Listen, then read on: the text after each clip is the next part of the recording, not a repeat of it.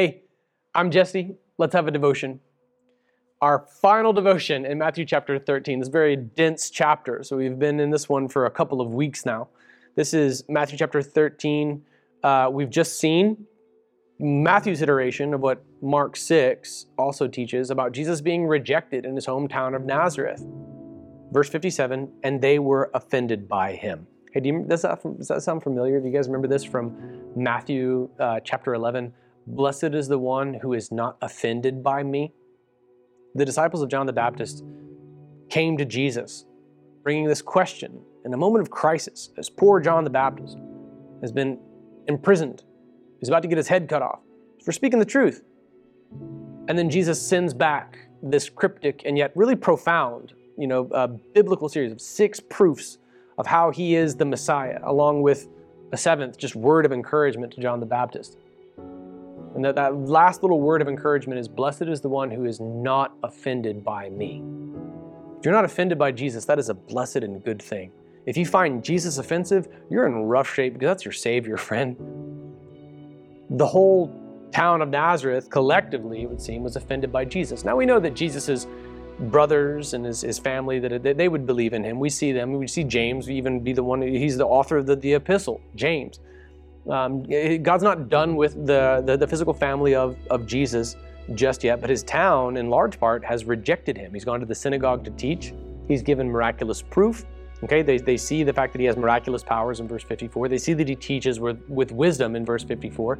But it's because of their proximity to him and his family where he grew up that they just are offended at the notion. And so they're offended by Jesus. But you and I, if we're not offended by Jesus, we are blessed. Now, my woke friend, you should know when we get to Matthew chapter 19, Jesus is going to overtly affirm biblical marriage and biblical gender Does that offend you? If not, you're blessed, because this is what Jesus said.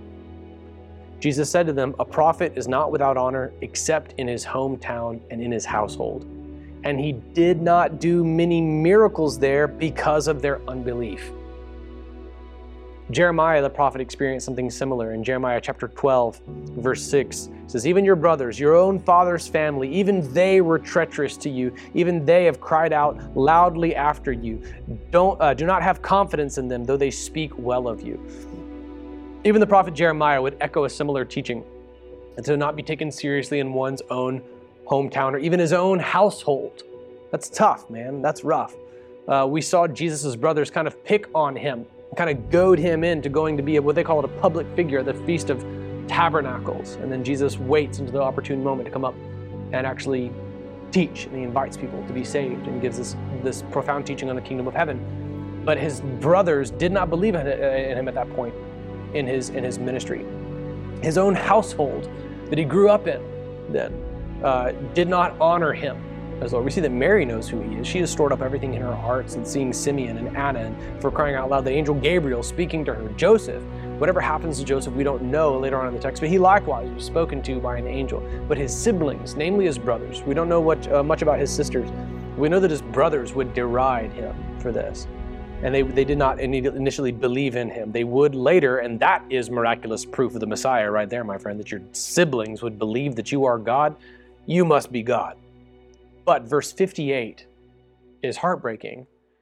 He did not do many miracles in his hometown.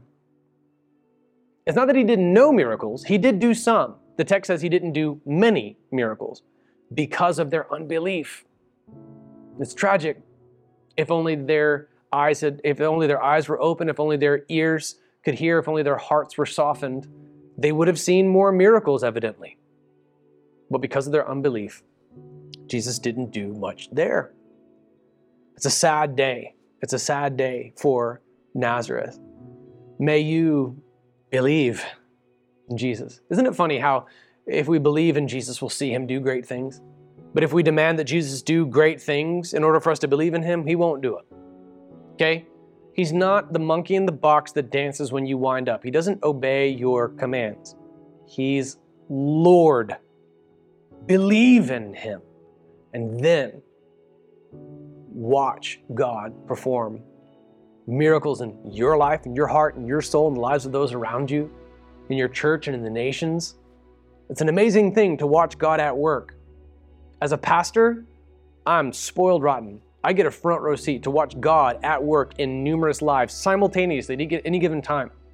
It's really, really cool. When I was when I was on staff at uh, like when I was the, the, the lead pastor of a mega church, I didn't get as deep of a look. But now that I'm, I'm the pastor of a church plant, I get a more in-depth, first-hand, close-up look at what's happening in people's lives, and it's so cool. It's so amazing. I'm seeing proof of God. I had a conversation last week with a man whose marriage was straight up saved miraculously by the teaching that was happening in the Redemption Church at the time. It's awesome. All right, I've, I just prayed with someone whose baby is in the hospital, is being miraculously healed by just an answer to prayer from the people of God. I, I, I'm I'm talking to people who are watching God work financial miracles in their lives. They just ask for provision and God gives it.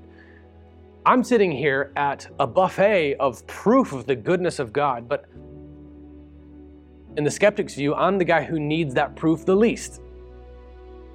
They don't see these things because they're not in church. they don't have the view that I do. Indeed, the one who has little, even what he has, will be taken away from him. Well, the one who has much, even more will be given to him, and he'll have more than enough. It's true. All of Matthew chapter 13 is coherent in this regard. Do you see?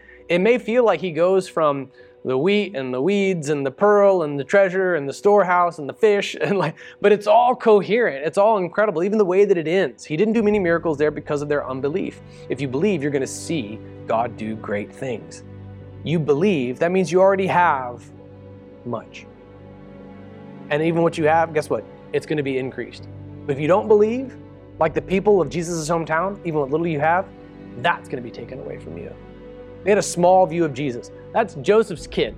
That's the carpenter dude. Right? That's their view of him. And even what they had of him would be taken away. Believe first. Then you watch God perform great works in your heart and your family, your community, your church, your city, the world. It doesn't work the other way around. This is the biblical text. Would you believe today?